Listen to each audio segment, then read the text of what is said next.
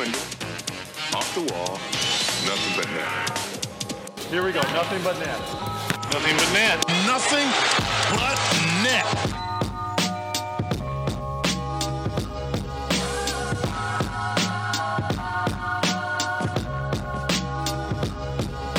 Άντε το κούμπο με τον Άντωνι Ντέιβις θα εκτελέσει nothing but net.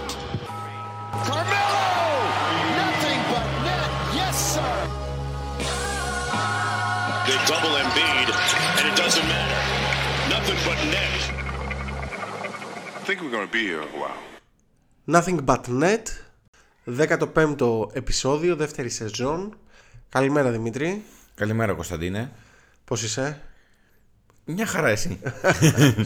Λοιπόν, αρχικά να τα πούμε και στην αρχή γιατί τα λέμε μόνο στο τέλος και δεν ξέρω κατά πόσο οι, ακρο... οι ακροατές μας φτάνουν μέχρι το τέλος του κάθε, κάθε επεισοδίου Τα podcast μας είναι για θαραλέους η αλήθεια είναι. Ναι. Ε, μας βρίσκεται σε facebook και instagram διαβάζουμε, διαβάζετε κειμενάκια, αναλύσεις, POVs, διάφορα πραγματάκια ωραία και μας ακούτε σε όλες τις πλατφόρμες που ακούτε τα αγαπημένα σας podcasts. Ε, ήρθαμε σήμερα εδώ, Κυριακή, 30 Απριλίου, με σύστιες οι σημαίες λόγω του αποκλεισμού των Milwaukee Bucks και η ψυχολογία είναι κάπως περίεργη. Εντάξει, σίγουρα για μένα που δεν μπήκαν ποτέ η Dallas στα playoff ήταν η ομάδα που υποστήριζα στο φετινό bracket και στεναχωρέθηκα που την είδα να αποκλείεται από τον πρώτο γύρο. Η αλήθεια είναι ότι το Miami έστειλε τα brackets Σε τεράστιο κουβά πιστεύω σε τεράστιο κουβά, τέλος. ότι όσοι παίξανε αυτό το fantasy του playoff πιστεύω ότι δεν έχει μείνει κανένας ζωντανός. Γιατί είναι δύσκολο γιατί έπρεπε να τους βρεις και αυτούς από το play-in ότι θα περάσουν. Δηλαδή εγώ αρχικά αυτό που είχα κάνει είχα βάλει τους Bulls. Δηλαδή έφυγα με το καλημέρα. Εσύ έφυγες πριν ξεκινήσουν τα playoff. Απλά και 4-1 Πονάει. πονάει. Εντάξει θα το πούμε στη συνέχεια. Πρώτος γύρος σχεδόν ολοκληρώθηκε. Έχουμε το τελευταίο παιχνίδι μεταξύ των Golden State Warriors και των Sacramento Kings απόψε στις 10.30. Ξέρεις ποιες είναι οι δύο κορυφαίες λέξεις στα playoff; Game 7. Στην, στο, στο μπάσκετ γενικά. Εντάξει, ανάλογα. Στην Ευρώπη είναι Game 5. Τι να κάνω γι' αυτό. Ισχύει. Α, ναι, το, game- αυτό δεν θα έλεγες. Ναι, ναι. Game 7. Η αλήθεια είναι ότι περίμενα να δούμε περισσότερα Game 7 στον πρώτο γύρο. Αλλά δεν υπήρχε τελικά όσο suspense είχα υπολογίσει. Είναι το μοναδικό Game 7 και μάλιστα σε ένα ζευγάρι που και εγώ και πολλοί κόσμος νομίζω ότι πίστευα, πιστεύαμε ότι θα τελειώσει νωρίτερα.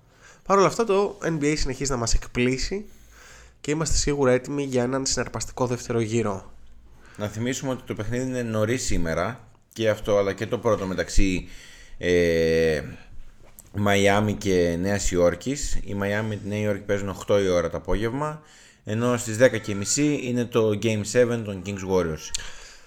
Ποιος είναι ο παίκτης που σου αρέσει πιο πολύ μέχρι στιγμής να βλέπεις, Όχι ομάδα. Ανοίγω και βλέπω αυτόν. Ποιος αρέσει, Εντάξει, νομίζω ότι όσο παίζει ο Κάρι Ο Κάρια, ε. είναι ο πιο fun to watch παίκτης. Δεν θα πεις Butler δηλαδή που το έχει πάρει επ' ώμου το Miami και το κουβαλάει. Εντάξει, με πόνεσε λίγο, οπότε δεν. Δεν είναι. Εντάξει, εμένα μου αρέσει πολύ και ο Άντωνι Ντέιβι, ρε φίλε. Δηλαδή είχα να δούμε τέτοιο Άντωνι Ντέιβι πάρα πολύ καιρό. από την πρωταθληματική σεζόν των Lakers. Ε, να πω και μια διόρθωση στο προηγούμενο podcast είπα step up shooter ενώ είναι spot up shooter ε, Για τον MPJ. για τον MPJ το είχα πει Νομίζω, καμιά ναι. φορά μπερδευόμαστε τι να κάνουμε λοιπόν πάμε να δούμε λίγο τις σειρές από τον πρώτο γύρο Για πάμε. Ας ξεκινήσουμε από το ψηλό αδιάφορο Nuggets Timberwolves το οποίο τελείωσε με 4-1 οι Timberwolves θα πω ψιλομάχημοι πάλεψαν τα μάτς αλλά προφανώς η διαφορά, η διαφορά δυναμικής ε, ανάμεσα στις δύο ομάδες ήταν πολύ μεγάλη.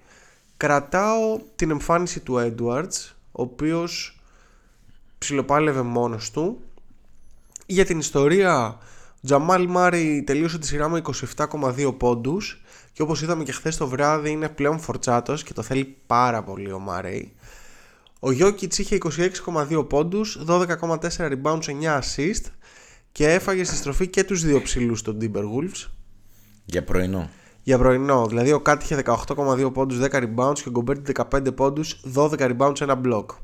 Γελάμε. Και ο MPJ είχε 16,4 πόντους με 42% στο τρίποντο και 8,2 rebounds που τον κατατάσσει δεύτερο καλύτερο rebounder του Denver. Τώρα στο αγωνιστικό κομμάτι δεν έχω να σχολιάσω και πολλά. Δεν ξέρω αν θες να δούμε λίγο την επόμενη μέρα της Μινεσότα. Η επόμενη μέρα της Μινεσότα λοιπόν, γιατί όντως το αγωνιστικό δεν έχει πάρα πολλά, πάλεψε βέβαια πολύ περισσότερο από ότι το περίμενα η Μινεσότα. Δηλαδή πήρε το τέταρτο παιχνίδι και έχασε το πέμπτο για μόλις τρεις πόντους, που περίμενα να είναι λίγο ψηλό blowout τη σειρά. Αλλά η επόμενη μέρα της Μινεσότα έχει πάρα πολλά ερωτηματικά για μένα. Έχει ερωτηματικό καταρχάς αν θα συνεχιστεί το πείραμα Gobert Towns και αν, αν όχι ποιος από τους δύο θα φύγει; Ε, νομίζω ο Κατ. Κάτσε τον άλλο τώρα τον πήρες. Ενώ ο Κατ έχει περάσει από χίλια κύματα. Ναι, δεν- είναι, είναι πολύ περίεργη η κατάσταση εκεί πέρα στο βορρά. Βασικά τον ε, Γκομπέρ ποιος θα τον πάρει. Έτσι όπως είναι. Ο Γκομπέρ πήγε για 17.000 pick και 50.000 παίκτες και θα φύγει για ένα παίκτη και έναν draft pick δεύτερου γύρου.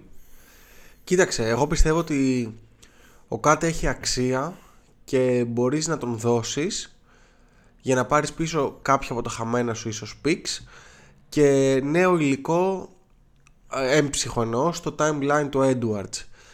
Το δύσκολο είναι ότι για να είναι στο timeline του Edwards θα πρέπει να είναι rookie contracts και παίκτες που θα πρέπει να πληρωθούν τώρα είτε θα είναι σε φάση ανανέωσης. Επομένως δύσκολο. Δεδομένου ότι είσαι και Μινεσότα δεν είσαι ο πιο ελκυστικός προορισμός είναι δύσκολη κατάσταση, τα έχουν κάνει χάλια τουλάχιστον είναι τυχεροί που έχουν τον Edwards και έχουν μια βάση όπου μπορούν να ξεκινήσουν. Βέβαια πέρσι λέγανε πάμε για πρωτάθλημα Και εντάξει. και τώρα λέμε πάμε να χτίσουμε. Οκ. Πάντως εντάξει ο Jokic τους έκανε πλάκα έτσι. Εντάξει, δεν υπάρχει. ε, Το ότι ο Γκομπέρ είναι αμυντικός χρονιάς στη regular season έχουμε δει σε πάρα πολλές σειρές playoff που σφίγγουν τα γάλατα που λένε ότι δεν μπορεί να τα απεξέλθει γιατί χτυπάνε τις αδυναμίες του οι οποίες είναι πάρα πολύ τροτές. Και μιλάμε για ένα μπλοκ ένα παιχνίδι στη σειρά. Που οι άλλοι έχουν τον ε, Jokic, που και είναι ο Jokic, και δεν υπάρχει κάτι άλλο σε μέγεθος ας πούμε. Όχι, μόνο ο Bryant. Ε, Thomas Bryant, εντάξει. Δηλαδή θα περίμενε κανείς να κάνει ένα block party, αλλά γενικά πεσμένος. Τέλος πάντων. Ε, Thomas Bryant δεν έπαιξε καν στο, στη Γι' αυτό. σειρά. Δεν Στη σειρά. έχει, φο... δεν έχει αντίπαλο. Ωραία. Ε, πάμε στην επόμενη. Πάμε, πάμε. Γρήγορα, Phoenix. γρήγορα. Phoenix Suns, ε, Los Angeles Clippers στο 4-1. Να σου πω την αλήθεια, είναι η σειρά που περίμενα όσο τίποτα στον πρώτο γύρο. Περίμενα ότι θα δω πολύ σπουδαία παιχνίδια και δεν θα μπορούσε να τελειώσει πιο άδοξα. Κουάι Leonard έπαιξε σε μόλις δύο μάτς, όντας τρομερός βέβαια με 34,5 πόντους. Paul George δεν έπαιξε ποτέ και η σειρά τελείωσε νομίζω κάπου στο τρίτο παιχνίδι όταν και ο Λέοναρντ τέθηκε εκτός μάχης με ρήξη μηνίσκου όπως αποδείχτηκε στη συνέχεια. Και έχει αστό και μηνίσκο. Δεν τα, έκανε, Φυλάκια. δεν τα έκανε σαν εμένα μαζί Ήθελε ένα-ένα. ένα-ένα. Ε, το κακό είναι πως ε, με Κουάι Λέοναρτ πιστεύω ότι οι Clippers θα μπορούσαν να κοιτάξουν τη σειρά στα ίσια και να δούμε παραπάνω. Και με βάση το ιατρικό ρεπορτάζ υπήρχαν πιθανότητες να είναι και ο Paul George στο δεύτερο γύρο. Άρα πάλι ένα τεράστιο what if. Ε, Αλλά μιλάμε για μια τρίτη σεζόν What Ifs. μιλάμε τέταρτη. για τέταρτη σεζόν. Ναι. Ε, Εντάξει, τη μία επειδή δεν την έπαιξε ο Καουάι καθόλου λόγω του χιαστού, γι' αυτό λέω τρίτη. Τέταρτη σεζόν που έχουμε Paul George και Kawhi Leonard.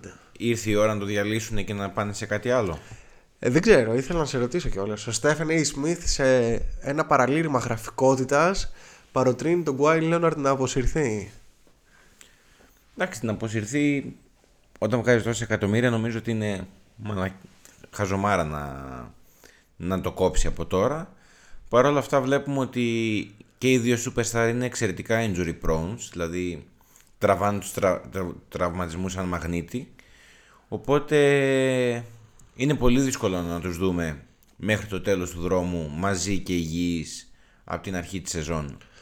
Κοίταξε ρε εσύ Δημητρή. Κάνεις load management όλη τη χρονιά για να παίξεις υποτίθεται στα playoffs και τελικά δεν είσαι έτοιμος ούτε στην κρίσιμη στιγμή. Κάτι πάει λάθος προφανώς. Ε, δεν ξέρω, αλλά ίσως πλέον μπαίνουμε σε ένα αέρα, το οποίο δεν το έχουμε ξαναζήσει στο NBA, στο οποίο πλέον οι καλοί μιας κάποιας ηλικίας θα παίζουν μόνο στα playoffs. Τύπου LeBron, Kawhi Leonard, Jimmy Butler, θα τους βλέπουμε έτσι λίγο στη regular season και θα τους απολαμβάνουμε στα playoffs. Δηλαδή ο Butler το έχει κάνει αυτό πατέντα. Το έχει, το έχει εφαρμόσει και βλέπουμε πόσο καλός έχει γίνει σε αυτό. Τώρα οι άλλοι δεν ξέρω. Και ο Λεμπρόν το πάει για εκεί, προς τα εκεί. Εντάξει, πάντως και οι δύο που προανέφερες εμφανίζονται, παίζουν αρκετά παιχνίδια στη regular season. Αν δεν είναι τραυματισμένοι π.χ. όπως ο Λεμπρόν. Καλά, ο Butler αράζει. Αλλά ναι, αλλά είναι από τους πιο σημαντικούς και στην ε, regular season. Δεν είναι ότι είναι, παίζεις σβηστός. Αλλά εντάξει, δεν κάνει και τους παπάδες που κάνει στα, στην post season.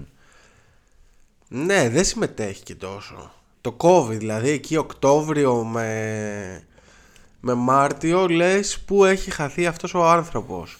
Και μετά αρχίζει και ανεβάζει. Φέτος ας πούμε εντάξει έχει 64 παιχνίδια, έχεις δίκιο, αλλά ψιλοσβηστά. Ενώ αξίνει στις φωτογραφίες με το μαλλί το, το μακρύ. Αυτά τα ράστα, τα πέσια. και ξυρισμένος και είναι λες και είναι το αγόρι της ζούγκλας ας πούμε τον βρήκανε Με φίλε, extension έβαλε. Τι ε, ναι έκανε. ναι ξέρω εγώ και να σου πω τώρα άντε πες ότι γίνεται αυτό στο leg, όσον αφορά το legacy τους την ιστεροφημία τους θα είχες πρόβλημα δηλαδή αυτή τη στιγμή στο μυαλό μου τουλάχιστον ο Jimmy Butler είναι ένας παίκτης που ξέρω ότι όταν αρχίσουν τα playoffs θα μαρσάρει. Θα τα δώσει όλα, θα πάρει match και αυτό ήδη υπάρχει από το Bubble. Αν Εγώ όμως- θα έλεγα και πιο πριν. γιατί Ναι, το ενδεχομένως, θυμάμαι ναι. Και, και στη Μινεσότα όταν είχε πάει, καταρχάς τους έβαλε στα play-off και πήρε και μια νίκη τότε με μια ομάδα που ήταν ψηλό χάλια με Κυρίως- Κάτ πιτσιρικά, με Wiggins πιτσιρικά. με εσωτερικά προβλήματα Ναι, ναι. κυρίως. Θέλω να σου πω όμως ότι αν αυτό γίνει η νόρμα θα, ε, θα θεωρείς ας πούμε τον, ε, Bat- το Χι Butler που εμφανίζεται μόνο στα playoffs ε, το ίδιο καλό όπως έχεις ας πούμε στο μυαλό σου ένα παίκτη που παίζει όλα τα παιχνίδια στην, ε, στη χρονιά; Κοίταξε, καλός ή κακός, τα play-off μετράνε περισσότερο. Και τα play-off θυμόμαστε περισσότερο. Αυτό θα σου λέγα, γι' αυτό θυμάσαι. Ε, δηλαδή τώρα π.χ. ο Λούκα Ντόνσις που έκανε φέτος ειδικά στο πρώτο μισό της σεζόν, φοβερή σεζόν με μάτς 60-20-10 κτλ. Έχει τελειώσει η σεζόν. Σε δύο χρόνια δεν το θυμόμαστε καν. Θα, τι θα θυμάσαι, ότι ο Μπάτλερ απέκλεισε τον ε, Γιάννη στο 1-8 ή ότι ο Λούκα Ντόνσιτς το πρώτο μισό της σεζόν θα ήταν, λογιζόταν ε, ως το απόλυτο φαβορή για MVP. Ισχύει, ισχύει αυτό. Ε, νομίζω τον Butler θα θυμάσαι. Παιδιά, Σίγουρα. να σου πω, το 2025 είμαστε εδώ πέρα, τέταρτη σεζόν podcast. Τι θυμάσαι εσύ από το 23, θα μου πεις ότι ο Μπάτλερ απέκλεισε τον, ε, τον Γιάννη. Για να γυρίσουμε στους Clippers Βγήκαν δηλώσεις ότι πιστεύουν ακόμα στο γήπεδο Στο, δι- στο γήπεδο Στο δίδυμο Paul George Kawhi Leonard. Χτίζουν για το γήπεδο τους Για να φύγουν από το Staples. Έχουν πρωταθληματική ομάδα Δεν αμφιβάλλει κανείς γι' αυτό. Μένει να δούμε αν θα μπορέσουν ποτέ να είναι ανταγωνιστικοί Τώρα όσον αφορά τους Suns Εντάξει, δεν θα, δεν θα σχολιάσουμε το χθεσινό βραδινό παιχνίδι που ξεκίνησε με τους ε, Nuggets Το οποίο το χάσανε. το για οποίο το την ιστορία. χάσαμε κατά, για, για μεγάλη διαφορά τέλος πάντων. Έχουμε Booker με 43 λεπτά, KD 44, Aiton 34 και CP3 38 λεπτά μέσω όρος στη σειρά.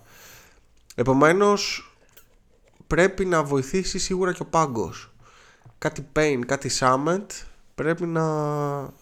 Ο Πάγκος ήταν για τα ανάθεμα στα πρώτα. Ε, δεν πήρε και λεπτά, δεν πήρε και, και ευκαιρίες. Ε, άμα όλους παίζει 44 λεπτά στο τετράλεπτο, τι να μπεις να κάνεις. Ναι. Ε, θα πρέπει να βοηθήσει σίγουρα. Ο Μπούκερ εξωπραγματικός με 37,2 πόντους. Αλλά εντάξει. Παίζανε, Είναι ό,τι φάμε και ό,τι βάλουμε. Δεν είναι. Όχι, όχι, ρε παιδί μου, παίζανε και χωρίς αντίπαλο λίγο έτσι. Μετά το τρίτο παιχνίδι που βγήκε και ο Λέοναρντ. Εντάξει, ξέρω εγώ. Παίζανε με τον. Ε, με τον Westbrook. Πολύ τίμιος. Εντάξει, να το πολύ δώσουμε. τίμιος, ναι. Και με τον Normal Powell. Powell. Ok. Ο Ayton μου φάνηκε λίγο προβληματικός, λίγο εκτός. Είχε πει και ο Χρήστος ότι ίσως το ότι δεν παίρνει τόσες πολλές μπάλες και κάνει περισσότερη χαμαλοδουλειά ίσως τον, ε, τον επηρεάζει. Πολύ πιθανό. Θα το δούμε και τώρα απέναντι στο Jokic σε, σε σειρά που πιστεύω δεν έχει καμία τύχη βέβαια αλλά θα τον δούμε. Δεν θα πάρει τις μπάλες, δεν θα έχει ευκαιρία να λάμψει τόσο. Ω, Πλέον Να είναι λάμψει. ξεκάθαρα τέταρτη επιλογή στο ρόστερ. Δηλαδή από εκεί που ήταν δεύτερο-τρίτη, πλέον είναι ξεκάθαρη τέταρτη επιθετική επιλογή και ίσως και πέμπτη καμιά φορά. Τη χρονιά που πήγαν ας πούμε στους τελικούς με τον Γιάννη είχε πολύ βασικό ρόλο, πολύ κρίσιμο ρόλο και ήταν και εντάξει καλούτσικος. Μιας και μιλάμε για τον Aiton, στο χθεσινό παιχνίδι είχε το χειρότερο plus minus της ομάδας του με μείον 21. Ναι, εντάξει, τώρα με Jokic θα εκτεθεί και αυτός ανεπανάληπτα. Μετά τους Γκομπέρ και Κατ ήρθε η σειρά του. Μα έχει το, το χάρισμα ο Γιώκητς που δεν το έχουν άλλοι παίκτες ψηλοί, ας πούμε. Ότι τους τραβάει έξω στο τρίποντο, παίζει με την μπάλα που δεν είναι μαθημένοι να. Δεν μπορεί ο Γκομπέρ να μαρκάρει στο τρίποντο εννοείς. Αυτό θέλεις να πεις Δημήτρη; Ναι, ξεκάθαρα. Δεν μπορεί να μαρκάρει. Γιατί δεν μπορεί να μαρκάρει; Γιατί τα ποδαράκια του δεν μπορούν να παίξουν άμυνα στην αλλαγή pick and roll. Μέχρι και ο Λούκα Ντόνσιτς πέρσι, που είναι πιο αργός και από το slow motion, τον περνούσε και έβαζε lay-up. Λοιπόν, δεν ξέρω, προχωράμε; Πάμε, πάμε. Στην σειρά αίμα κι άμμος. Ε, Golden State Warriors, Sacramento Kings στο 3-3. Ματσάρες. Φοβερά. Εγώ, Ματσάρες. Έλα πες. εγώ πραγματικά βλέποντας το το τέταρτο παιχνίδι της σειράς που έληξε 125-126 υπέρ του Golden State σαν θεατής λαχάνιασα πώς να σου πω δηλαδή σκέψου πώς αισθανόντουσαν αυτοί εκεί μέσα πάνω κάτω η μπάλα απίστευτα γρήγορες επιθέσεις ο Mike Brown λες και έχει κάνει copy-paste το playbook του, Του Κέρ. του Kerr με πολλά off-ball screen για να βγουν οι shooter ε, διάβαζα τώρα και τις προάλλες για την απίστευτη ιστορία του Monk και του Fox Για που πες. είναι συμπαίκτες από τα... είχαν παίξει σε κάποια τουρνουά high school συμπαίκτες στο κεντακι Δραφταρίστηκαν την ίδια χρονιά και τώρα ουσιαστικά ο Fox τον τράβηξε στο Σακραμέντο δηλαδή έχουν μια... είναι παρέα χρόνια Μαλίκ Μόγκ εντωμεταξύ, τρομερός με 20 Απίστευτος. πόντους μέσω όρο, δεύτερο σκόρερ της ομάδας. Κοίτα, για μένα μακάρι να ήταν τελική του NBA αυτό το πρά- αυτή η σειρά. Ε, η αλήθεια είναι ότι πιστεύω ότι καμία ομάδα δεν θα μπορούσε να ακολουθήσει το pace των δύο ομάδων. Οι Warriors είναι οι μόνοι που μπορούν να ακολουθήσουν το pace των Kings και αντίστροφα. Αφενός έχουμε την ατυχία να πρέπει να αποχαιρετήσουμε απόψε μία από τις δύο ομάδες μόλις από τον πρώτο γύρο αλλά αφετέρου έχουμε την τύχη να δούμε αυτή την, ε, την επική σειρά που ίσως είναι και η αρχή για τις καλύτερες μέρες στο Σακραμέντο δηλαδή δεν νομίζω ότι είναι one hit wonder ε, για, το, για χάρη της ιστορίας να σου πω ότι την τελευταία φορά που οι Golden State έπαιξαν Game 7 στην ιστορία τους ο Καερή ήταν στους Celtics Kawhi Leonard και Tony Parker στους Spurs DeMar και Lowry Toronto ο AD με τον DMC ήταν στους Pelicans οι Oklahoma είχαν Westbrook και ο Paul George Butler που λέγαμε πριν και Wiggins στη Minnesota LeBron Cavs Harden με CP3 στους Rockets και οι Lakers είχαν Lonzo, Ingram, Lopez και Randle άρα μιλάμε για 2-18 Μιλάμε για ένα τελείως διαφορετικό NBA. Πάντως, κάτι άλλο που ήθελα να σου πω. Ε, τα μάτια είναι πολύ οριακά όσον Εκτός αφορά το τελευταίο. σκοράρισμα. Όχι, όσον αφορά το σκοράρισμα. Με τους Kings να πετυχαίνουν 116 πόντους και τους Warriors 115,2. Οι Kings μέσα στη σεζόν έβαζαν 120 κατά μέσο όρο και επέτρεπαν 118 επομένως βλέπουμε ότι κατάφεραν να διατηρήσουν την επιθετική τους επίδοση που ήταν και πρώτη σε όλο το NBA και είχαμε τις περισσότερες αμφιβολίες καθώς όλοι λέγανε και λέγαμε ότι δύσκολο αυτό να το κρατήσεις Κακά Στα τα ψέματα playoffs. λέγαμε ότι όποιος πέσει με τους Kings Θα έχει εύκολη σειρά. Ισχύει, υποτίθεται όλοι τους σημαδεύανε Ό,τι θέλουμε τους λόγω Kings απειρίας. Και βλέπουμε ότι τους πρωταθλητές τους έχουν τεντώσει. Diaron Fox παίζει με σπασμένο δάχτυλο στο χέρι που σουτάρει. Και όταν ρωτήθηκε αν, παίξει, αν θα παίξει, ήταν κάθετος πω ναι. Λέει δεν υπάρχουν ifs, what ifs και buts και τέτοια. Φίλοι μου θύμισε λίγο κόμπι. Καμία σχέση στον τρόπο παιχνιδιού. Απλά και ο κόμπι τη χρονιά του πρωταθλήματος έπαιζε όλη τη χρονιά με σπασμένο δείκτη. Και αφού πήρε το πρωτάθλημα, Τον ξαναέσπασε για να μπει τον σωστά. ξανασπάσανε για να το φτιάξει. Ποιος είναι ο πρώτος μπλοκέρ των Kings, Μάντεψε. Ο Χάρισον Barnes. Ο Red Velvet με 1,2 μπλοκ σε ένα παιχνίδι. Νομίζω ότι είναι το αγαπημένο μου nickname στο NBA.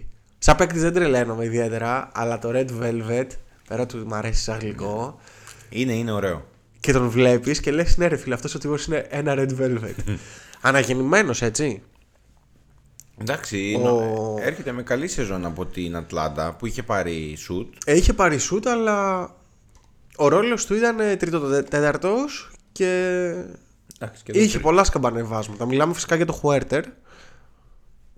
και εδώ πέρα είναι τρίτο τέταρτο ο ρόλος του. Παρ' όλα αυτά φαίνεται να είναι, Είναι, πολύ αλλά πιο είναι πολύ σημαντικός. βασικός. Πολύ βασικός. Πιστεύεις οφείλεται στην κορδέλα που έχει βάλει; Νομίζω ότι κρατάει πάνω το Red Velvet. Κρα- το κρατάει σταθερό για να μπορεί να σκοράρει πιο εύκολα. Εξωπραγματική σειρά από τον Diaron Fox με 29 πόντους και 8 assist. Ε, αναφέραμε τα σταδάτια του Monk και έχουμε ένα Sabonis με 15,5 πόντους και 11,5 rebounds ε, ο οποίος ε, θα έλεγα ότι έχει ρόλο Draymond Green στο copy-paste ας πούμε του Mike Brown είναι οργανωτής ρακέτας και νομίζω ότι αυτό τον ε, κουράζει πάρα πολύ δεδομένου ότι έχει αντίπαλο τους Warriors και έχει πάνω του τον Green. Επομένως τον βλέπω να χάνει κάτι lay-ups κάτι hooks ας πούμε κάποια φαινομενικά εύκολα καλάθια ε, και αυτό φαίνεται και από το 47% που έχει στο FG δεδομένου ότι είχε 61,5% μέσα στη χρονιά. Κοίταξε, παρόλα αυτά θεωρώ ότι επιθετικά είναι μια πολύ καλύτερη version του Draymond Green όσον αφορά τον, την επίθεση μάλλον προς το καλάθι, το, την ευχαίρειά του να σκοράρει. Ε, έχει πολλά να μάθει σε αυτό το ρόλο και ο Green δεν χτίστηκε σε μια χρονιά. Είναι πρώτη χρονιά με τον Mike Brown που ουσιαστικά παίρνει αυτό το ρόλο. Οπότε πιστεύω ότι θα το βοηθήσει πάρα πολύ και στο ευρωπαϊκό μπάσκετ. Γιατί τον είδαμε στο περσινό γύρο μπάσκετ να είναι μια σκιά του εαυτού του από αυτό που περιμέναμε από το NBA. Και Σίγουρα έχει πολύ μέλλον. Γι' αυτο σου λέω δεν είναι one hit wonder. Από τη στιγμή που υπάρχει ο coach και υπάρχει πλάνο και σύστημα, παίρνεις τα εργαλεία και, και το χτίζεις. Και εξηγείται και η ανταλλαγή με τον Χαλιμπέρτον ίσως έτσι. Δηλαδή αυτό το playmaker ρακέτας δεν το βρίσκεις. Δεν είναι ξέρω εγώ ένας καλός shooter τύπου Χουέρτερ, τύπου Monk, scorer που θα ψάξεις και θα βρεις. Ε, νομίζω ότι είναι μετρημένοι στα δάχτυλα αυτοί οι παίκτες. Δηλαδή, άμα σου πω βρες μου έναν άλλο Draymond Green, μπορείς να μου βρεις. όχι. Ψηλό δύσκολο. Ενώ ο Σαμπόνις, ας πούμε, οκ, μπορεί να τσεκάρει κάποια κουτάκια. Προφανώς δεν είναι η μπασχετική ιδιοφυΐα που η αμυντικη μπασχετική ιδιοφυΐα του Green δεν είναι και τόσο βρώμικος όπως ο Green αλλά έχει τα δικά του χαρακτηριστικά που τον ε, διαφοροποιούν. Εμένα μου αρέσει πάρα πολύ ο Keegan Murray σε αυτή τη σειρά. Παίκτης ο οποίος ε, μπήκε με αρκετό hype στο NBA, κερδίζοντας και το, ε, το MVP στο καλοκαιρινό στο Summer League. Παρ' όλα αυτά δεν τον είδαμε καθόλου στο rookie ladder να φιγουράρει στις πρώτες της θέσεις. Είναι εξαιρετικός, σκοράρει κοντά 10 πόντους ένα παιχνίδι με ένα πολύ καλό 40% από το τρίποντο δείχνοντας την πρώτη σειρά ουσιαστικά playoff ότι έχει τις ικανότητες να σταθεί στο NBA σε πολύ υψηλό επίπεδο και μου αρέσει πάρα πολύ. Τον λατρεύω φίλε, τον λατρεύω ε, όχι φαντασιακά, τον λατρεύω γιατί είναι παίκτης ομάδας. Είναι εξαιρετικός, μπορεί να γίνει ο two-way παίκτης της ομάδας, σουτάρει καλά όπως είπες, βγάζει αμινάρες, βγαίνει, εκτελεί από screen, έχει καλό shot selection και είναι, είναι φιλότιμος ρε παιδί μου, δηλαδή θα πάρει όταν πρέπει. Ε, τώρα σχετικά με τους ε, πρωταθλητές. Έχουμε ένα Κάρι στους 31 πόντους 37,5% από το τρίποντο. Ο Κλέη είναι σχετικά χαμηλά με 21,3 πόντους και 38% στο τρίποντο. Αλλά αυτός που είναι πιο χαμηλά από όλους είναι ο Τζόρταν Πούλ με μόλις 12,7 πόντους. Ο- Το Jordan Poole το ψάχνουν πάρα πολύ γενικότερα που είναι, γιατί έχει πάρει και ένα πολύ πλούσιο παχυλό συμβόλαιο. Ναι, έχει ένα μισή κλέψιμο, οκ.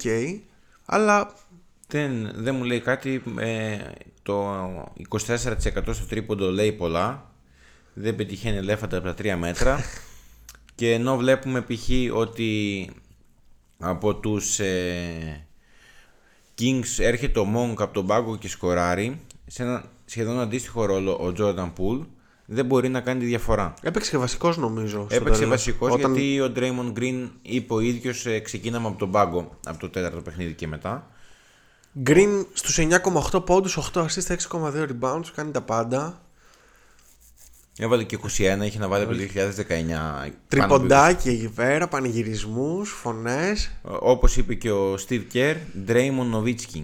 Αλήθεια λίγο Όταν αυτό. έβαλε ένα ε, post με one step fade away. Κοίτα, πάντως όσον αφορά τη σειρά, η αλήθεια είναι ότι περίμενα ότι μετά τα δύο πρώτα μάτς του Σακραμέντο, που νομίζω εκεί είχαμε γράψει τελευταία φορά, όχι, στο 2-0. Ναι. Τέλος πάντων, πίστευα ότι θα πάρουν οι Golden State τα δύο και μετά θα πάρει ο καθένας Της έδρας του. της έδρας του. Όταν οι Golden State πήραν το παιχνίδι μέσα στο, στο Σακραμέντο ε, πίστεψα, και παράλληλα τραυματίστηκε ο Fox πίστευα ότι τέλος εκεί θα, θα τελειώσει η σειρά. Παρ' όλα αυτά οι Kings πήραν παιχνίδι μέσα στο Σαν Φρανσίσκο φίλε και το γύρισαν πάλι και θα έχουμε Game 7 δηλαδή δεν το περίμενα. Και α, είναι νίκη η οποία χτίζει κουλτούρα, χτίζει mentality το μέταλλο που θα έλεγε και ο Χατζηγεωργίου. Ομάδα με μέταλλο Είναι μια σειρά με γκραγκινιολικό χιτσκοκικό φινάλε που θα το δούμε σήμερα. Λοιπόν, επίσης τη Βιτσέντζο Κουμίγκα GP2 από μέτρια πράγματα έως αγνοούνται. Ο GP2 στο match που είδα εγώ στο Game 5 ήταν εξαιρετικός με πολλά επιθετικά rebound και πολύ καλά κοψίματα στη ρακέτα. Παρ' όλα αυτά θα πρέπει να κάνει ένα step up στην άμυνα γιατί Κάποιον πρέπει να πάρεις, ξέρω έναν εγώ. από τους δύο πρέπει να, να τον πάρεις και να τον, τον σβήσεις. Το game, ποιο είπες, το game 5. Ναι, ναι, ναι. Αυτό που πήραν οι Warriors. Ε, μέσα στο Σακραμέντο. Κοίταξε, ε, εγώ τα έχω δει όλα αυτής της σειράς. Στην αρχή κρατούσα σημειώσεις τώρα για το κάθε παιχνίδι, αλλά νομίζω δεν έχει ιδιαίτερο νόημα τώρα να, να τα λέμε ένα προς ένα για, όλη, ε, για όλες τις σειρές. Δεν παίζει πάρα πολύ. Εντάξει, Είχε 8 πόντους, 6 rebound τα δύο Ναι. επιθετικά και 2 κλειψίματα. τα Για τέσσερα επιθετικά. Τα, τα 4 επιθετικά, συγγνώμη. Ναι. Και ο Λούνεϊ έκανε μια τρομερή σειρά. Ο Λούνι Τρο- είναι- τρομερή σειρά. κάνει φοβερή reboundική στο σειρά 22 rebound με 7 επιθετικά στο, στο match αυτό που λέμε. και έχει 14,3 συνολικά στη σειρά. Απίστευτος ε, rebounder. Ποιος θα πιστεύεις θα το πάρει επομένως; Ε, νομίζω ότι για μένα οι Warriors έχουν μισό βήμα παραπάνω. Παρ' όλα αυτά το Center One πιστεύω ότι από τώρα αρχίζει να γεμίζει. Δηλαδή 8 ώρες πριν το παιχνίδι. ε, Βγάλαν μέχρι και καμπανάκια. Πιστεύω θα γίνει χαμός σήμερα. Είναι must watch παιχνίδι για όσους δεν έχετε κανονίσει κάτι για το τριήμερο. Αλλά οι Warriors νομίζω ότι έχουν το know-how και θα ποντάρω σε αυτό. Μάλιστα. Οκ. Εσύ; Ε, εγώ είμαι 49-51 υπέρ των Warriors. Δεν είναι ότι δεν έχω πίστη στους ε, Kings, πόσο μάλλον εδώ που φτάσαμε. Απλά θα πρέπει σίγουρα να υπάρξει ένα καλό, μα- καλύτερο μάζι του Σαμπόνις ε, προκειμένου να έχουν τύχη απέναντι στον Γκάρι που δεν νομίζω ότι σε Game 7 θα, Θα μασίσει. δεν θα μασίσει. Για να σου κάνω και μια γέφυρα, Ναι. δες τώρα ε, πώς έχω μάθει σε αυτό το podcast. Θα μιλήσω λίγο με μια θεωρία συνωμοσίας που λέει ότι το NBA θέλει να δει ένα match-up ξανά Κάρι Λεμπρόν. Ε, θα ήταν πολύ ωραίο να δούμε Κάρι Λεμπρόν. Οπότε. Το έχουμε δει ποτέ; Δεν νομίζω. Κάρι Λεμπρόν; Ναι. Ποτέ. Το έχουμε δει μόνο. Τέσσερις φορές στους τελικούς NBA. Ναι, το έχουμε δει στο Λεμπρόν να είναι. Όχι στους Lakers. Ε, όχι στους... Αυτό στους εννοούσαν Lakers, το έχουμε δει αν- με, με τους Lakers. Για πες. Και πιστεύω ότι. Εντάξει, αυτή η μονομαχία ενδεχομένως τη τελευταία φορά ε, και για τον Λεμπρόν. Βέβαια, ποτέ δεν ξέρεις γιατί ο άνθρωπος έχει αγοράσει κάποιο time machine. Ε, νομίζω ότι θα φέρει πάρα πολλά έσοδα στο NBA και στα streams γενικότερα. Θα είναι καλό για το προϊόν. Εντάξει, τώρα αυτά που λένε όλοι τελευταίο run των Warriors και τα λοιπά, δεν το ακούω ρε φιλέ. Δηλαδή, Εγώ κυρίως για τον Λεμπρόν το έλεγα το τελευταίο run. Ναι, όχι, εγώ το λέω για τους Warriors που όλοι λένε μια τελευταία φορά.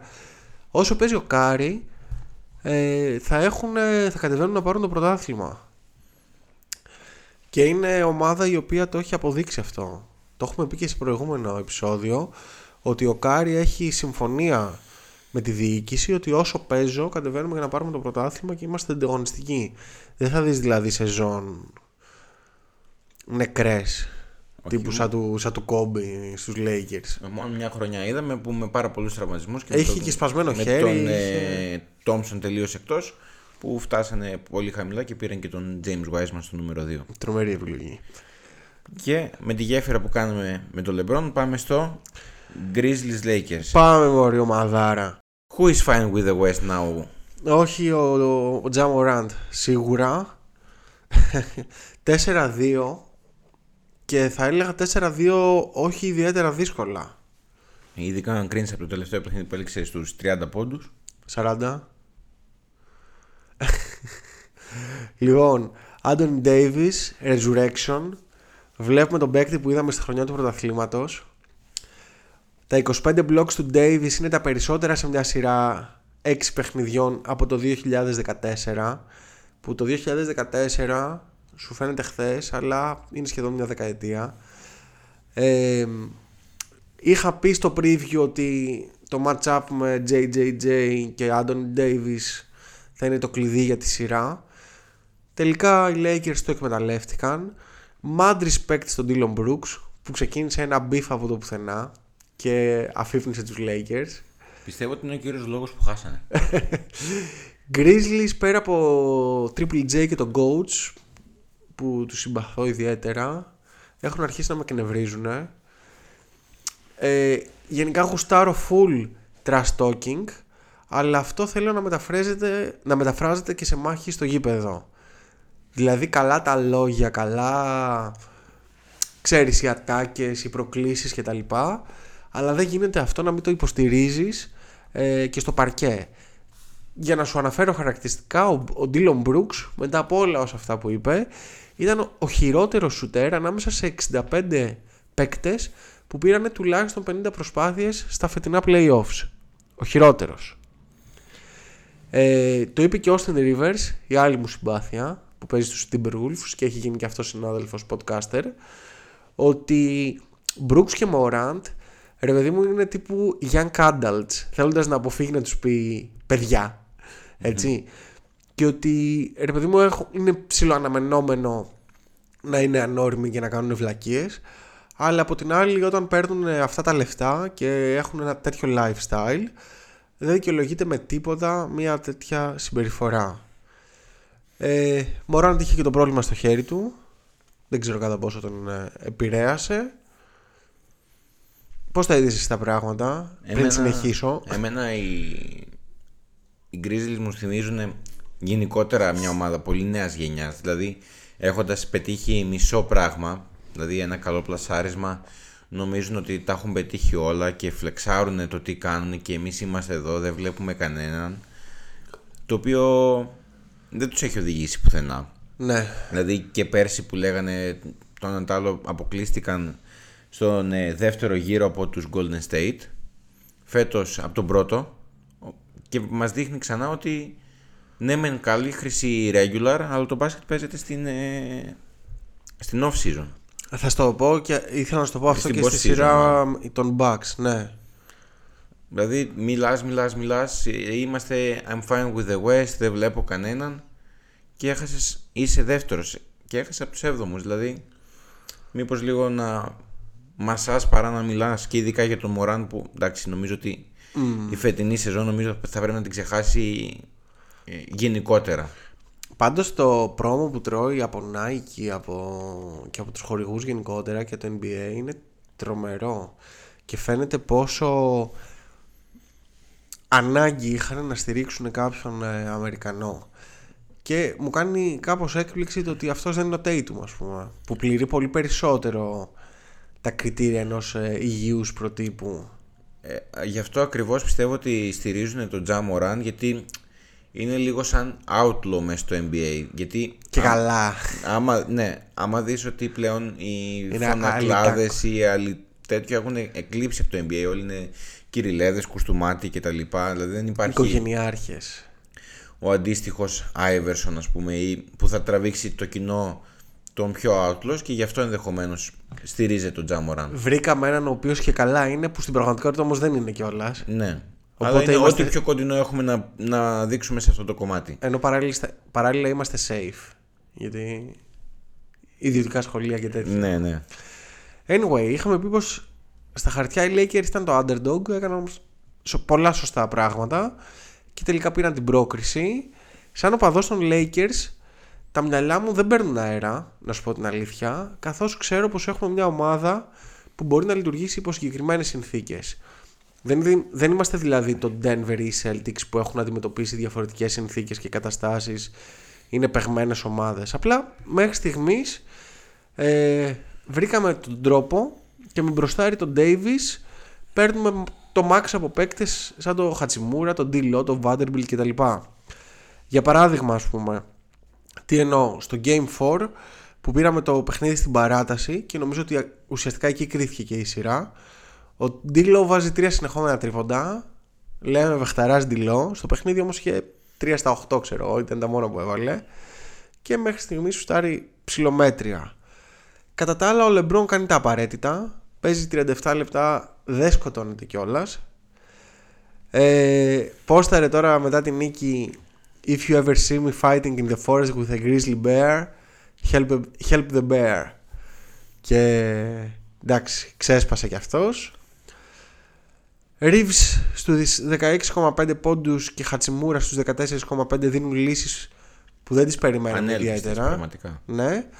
Και υπάρχουν και παίκτες στο rotation τύπου Shredder, Beasley, Lonnie Walker, Troy Brown που δεν λέω ότι, δεν θα- που δεν λέω ότι θα κάνουν τη διαφορά αλλά μέχρι στιγμής είναι ανύπαρκτοι και ίσως στο μέλλον έχουν κάποιες βραδιές που μπορεί να βοηθήσουν παραπάνω και να δώσουν το κα- κάτι περισσότερο.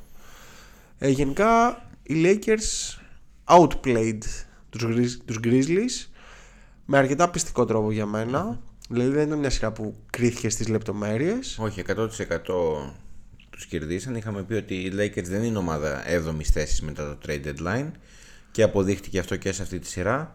Βέβαια πιστεύω ότι στην επόμενη σειρά με όποιον και από τους δύο και να τύχουν είτε με Kings είτε με Warriors θα πάρουν τα πνευμόνια τους πακέτο. Έχει πάρα πολύ τρέξιμο η επόμενη σειρά. Θα το δούμε. Μπορεί να επιβάλλουμε εμείς το ρυθμό μας.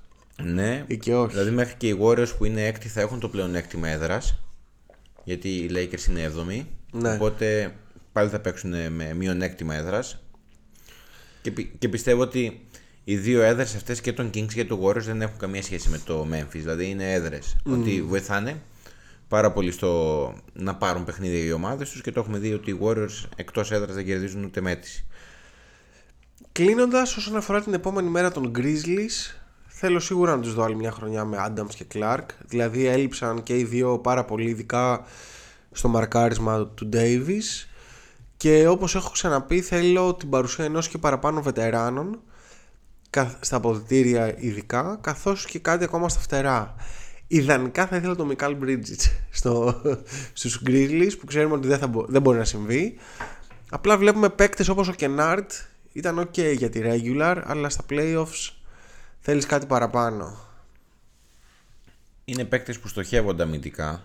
Είπαμε η regular season είναι πολύ πιο, ειδικά μέχρι το All-Star Game και τις αρχές Μαρτίου το μπάσκετ είναι πολύ πιο εύκολο και πιο χαλαρό Ναι. και από εκεί και πέρα αρχίζουν και φορτσάρουν οι ομάδες χτυπάνε παιχνίδια και στοχεύουν αντιπάλους ο Κενάρντ σε, με πιο δυνατούς γκάρ δεν μπορεί να ακολουθήσει ούτε στα τρεξίματα ούτε στα να τους κοντράρει σωματικά και φυσικα και βλέπουμε ότι είναι αδυναμία του Dillon Brooks η επόμενη μέρα Ε, έχει κατεβάσει ήδη Duolingo.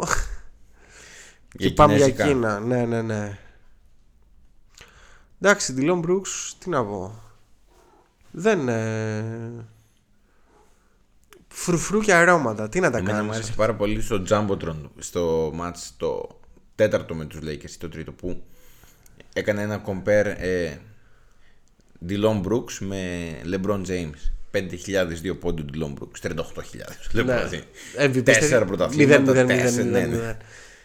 Εντάξει τώρα αυτό που σου είπα Πολύ ανώριμο εκ μέρους του Πας και προκαλείς ποιον το Λεμπρόν Όντας ποιος ακριβώς. Ναι, αν δεν μου βάλει 40 πόντους δεν τον υπολογίζω σαν αντίπαλο. Ε, δεν, δεν ξέρει να πηγαίνει αριστερά. Αλλά όταν τώρα χάσανε και αποκλειστήκανε ε, διάβασα ότι εξαφανίστηκε από τα αποδητήρια πριν καν φτάσουν οι δημοσιογράφοι. Δηλαδή Ναι, δεν την μίλησες ουρά στα στα μίλια. σκέλια και φυλάκια. Και σου λέω δεν θα είχα πρόβλημα αν αυτά έστω βλέπαμε μια μάχη στο, στο παρκέ. Δηλαδή πουλα μούρι αλλά να είσαι εκεί.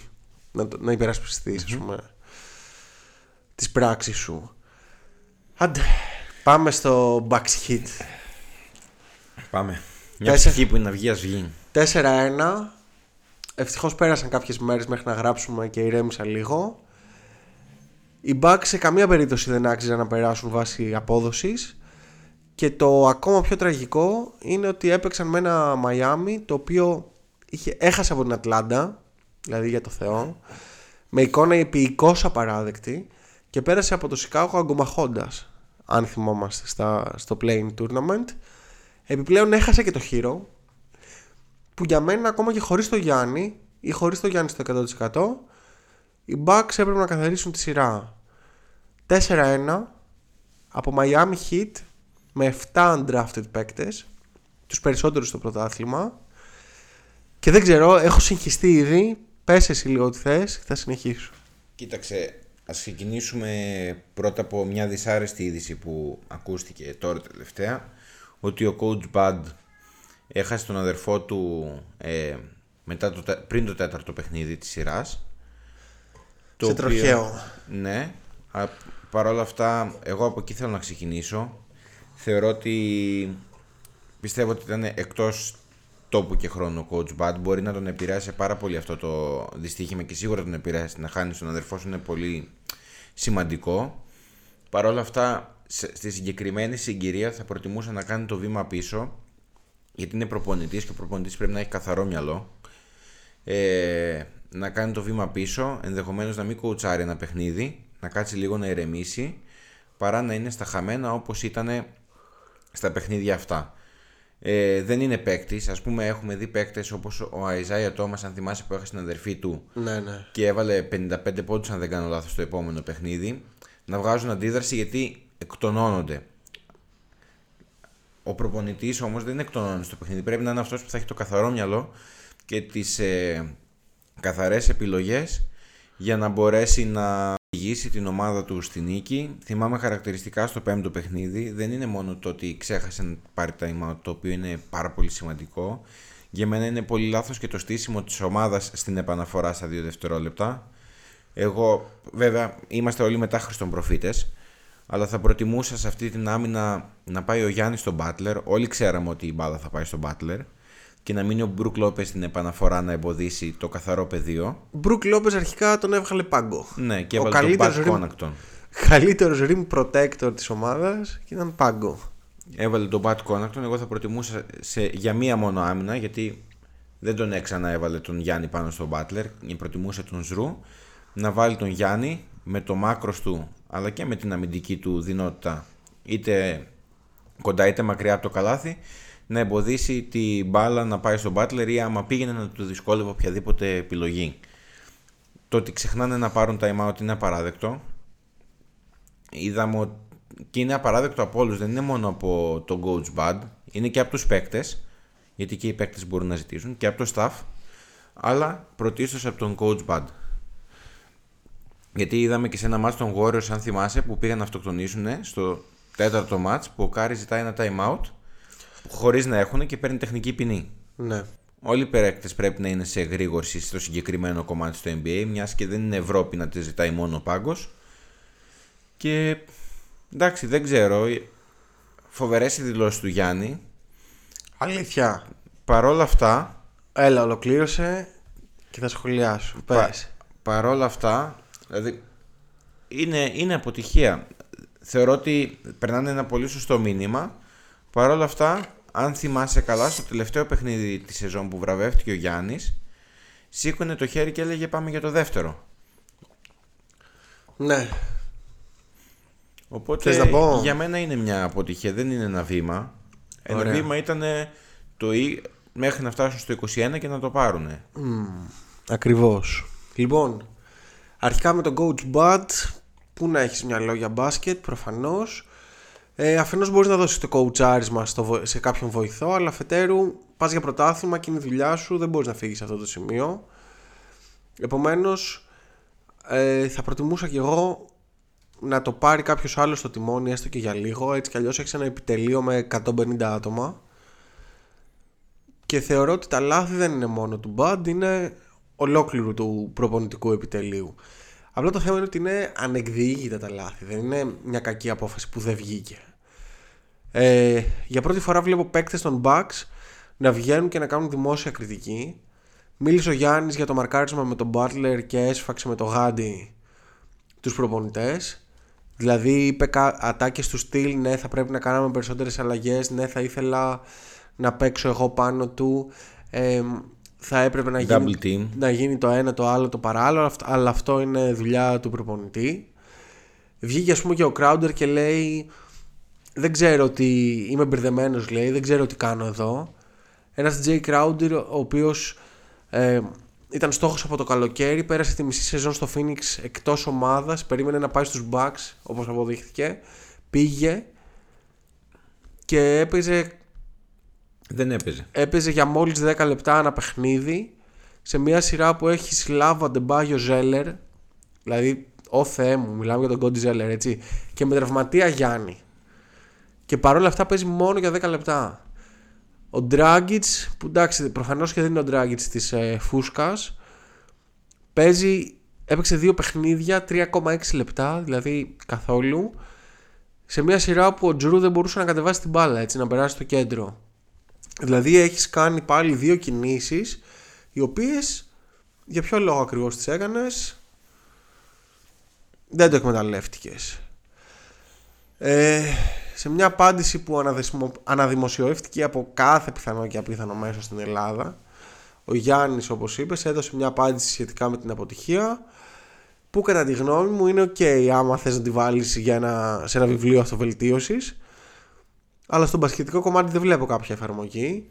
Δηλαδή τι ακριβώς έμαθαν οι Bucks από αυτό το run ότι ο Butler είναι καλός παίκτης, ότι τελικά πρέπει να κάνεις προσαρμογές στην άμυνα; Ότι πρέπει να έχεις και ένα plan B αν θες να πας για το πρωτάθλημα. Κατά τη γνώμη μου δηλαδή βήματα πίσω έγιναν αυτή τη χρονιά παρά βήματα προς τα μπροστά.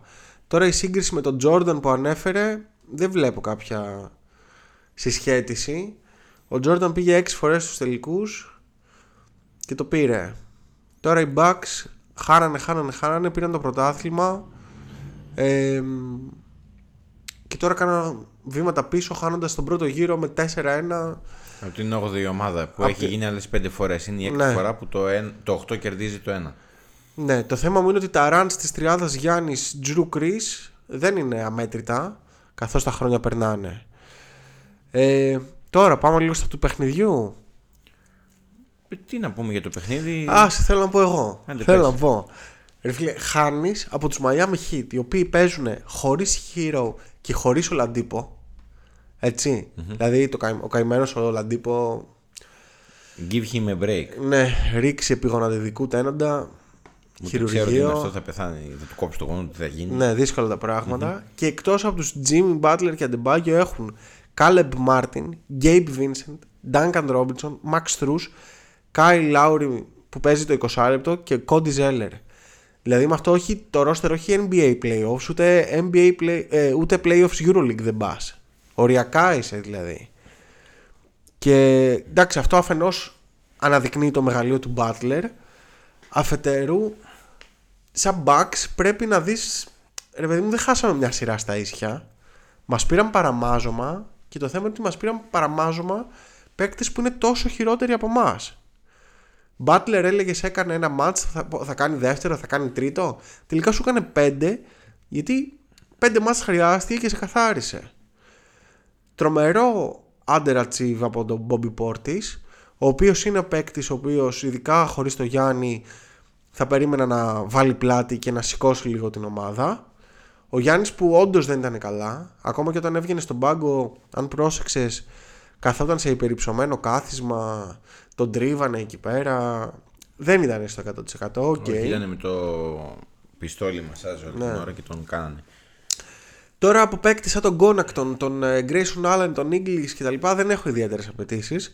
Ξέρω πως στην καλή τους μέρα θα βάλουν. Αν βάλουν δηλαδή οι άλλοι θα βάλουν και αυτοί. Αλλά δεν είναι ικανοί να αντιστρέψουν μια κατάσταση. Μίτλετον δεν έχει άσχημα νούμερα. Αλλά στο timing όταν έπρεπε στη ροή του αγώνα δεν βγήκε μπροστά.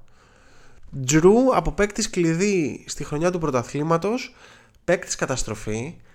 Δηλαδή αβίαστα λάθη να πέφτει σε παγίδες να τον πιέζουν ε, με υποτυπώδες παγίδες και να χάνει την μπάλα για πλάκα. Άτσαλες πάσες και να, που εκθέτουν την ομάδα να του κλέβουν την μπάλες να του κλέβουν μπάλες και να μην μπορεί να μαρκάρει τον Butler δηλαδή υποτίθεται, όχι υποτίθεται είσαι ένας από τους κορυφαίους περιφερειακούς αμυντικούς παίζεις τον Butler ο οποίος είναι πιο μεγαλός όμως και σε έχει κάνει κουδούνια έτσι δηλαδή ο Butler είχε 37,6 πόντους στη σειρά Δηλαδή πόσο χειρότερα μπορείς να τα πας. Το, Λεμπ... το Durant να μάρκαρε, δεν ξέρω αν ο Durant θα είχε 37,6 πόντους.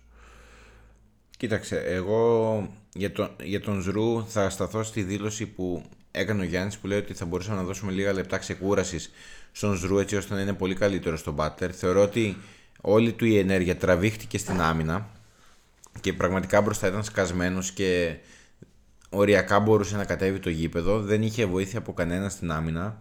Δηλαδή, πόσο τραγικό αυτό από προπονητικής άποψης; Δηλαδή, φαινόταν πάρα πολύ σκασμένος σε όλα τα παιχνίδια ότι τα έδινε 100% στην άμυνα και με το που περνούσε το κέντρο για επίθεση ήταν Παναγία μου δεν αντέχω, κάτσε ξεκουραστώ λίγο εδώ πέρα γιατί στην επόμενη φάση με περιμένει κάτι επίσης δύσκολο.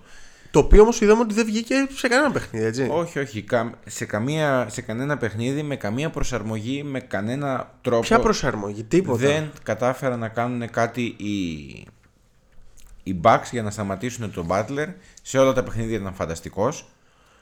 Σε κάποια φάση ε, είδα του να, παίζουν, να συνεχίζουν να παίζουν οι Bucks αυτό το drop, αλλά να βγαίνει τρίτος παίκτης, συνήθως ο Γιάννης, και να μαρκάρει το shooter να μην επιτρέπει δηλαδή να γίνει μετά το screen το, το shoot απο το mid range. Και λέω, όπα λέω, προσαρμογή, αν είναι δυνατόν, adjustment. Αλλά τελικά αυτό έγινε ελάχιστα. Γιάννης ε, με 45% στις βολές ενώ μέσα στη χρονιά έχει 64,5 δηλαδή από το κακό στο χειρότερο τραγικός δεν γίνεται να χάνεις τόσες βολές και επίσης ήθελα να τον δω να είναι περισσότερο closer. Δηλαδή παίρνεις την μπάλα στο τέλος και, και παίρνεις το παιχνίδι. Στο Game 4, ας πούμε, ε, οι Heat έκαναν 13-0 σε 2 λεπτά, 3 λεπτά ε, πριν το τέλος. Στο, στο Game 5 ξεκινάς την τέταρτη περίοδο είχες στο συν 16 κάνεις ένα 0, ε, κάνεις 0 στα 6 shoot στην, στη, στην περίοδο ξεκινώντας με ένα μπάσκετ εντελώς στατικό. Δηλαδή θύμισε μπάσκετ Εθνική Ελλάδος με Γερμανία που παίρνει την μπάλα ο Γιάννης και όλοι περιμένουμε να δούμε τι θα κάνει και στεκόμαστε εκεί που είμαστε. Και εδώ σου λέω για παράδειγμα ο Μίτλετον πουθενά, πουθενά που θα έπρεπε να πάρεις την μπάλα να κάνεις μια κίνηση να βάλεις ένα σουτ. Τελειών, παρόλα αυτά καταφέρνει και είσαι μέσα στο match. Μιλάμε για elimination game. 16 δευτερόλεπτα πριν το τέλος είσαι στο συν 2 και έχεις την μπάλα και κάνεις ό,τι λάθος μπορεί να κάνεις, χάνεις βολές και τρως το buzzer που εντάξει ήταν εκπληκτικό έτσι από τον Butler γιατί έχεις και τον Λόπεζ έξω. Δηλαδή, έχεις βάλει τον κόνα του μέσα, είναι χαρακτηριστική φωτογραφία. Ο ένας τρελαίνομαι. και ο από την άλλη. Εντάξει, ήταν φάουλ του Butler, αλλά μικρή σημασία έχει αυτή τη στιγμή. Σε αυτό το σημείο να θυμίσουμε ότι ο Μπάντ σε εκείνο το παιχνίδι έκανε το challenge στο πρώτο ημίχρονο. Οπότε Δεν και φάουλ είχε. να ήταν του Butler, δεν είχε challenge για να το κερδίσει.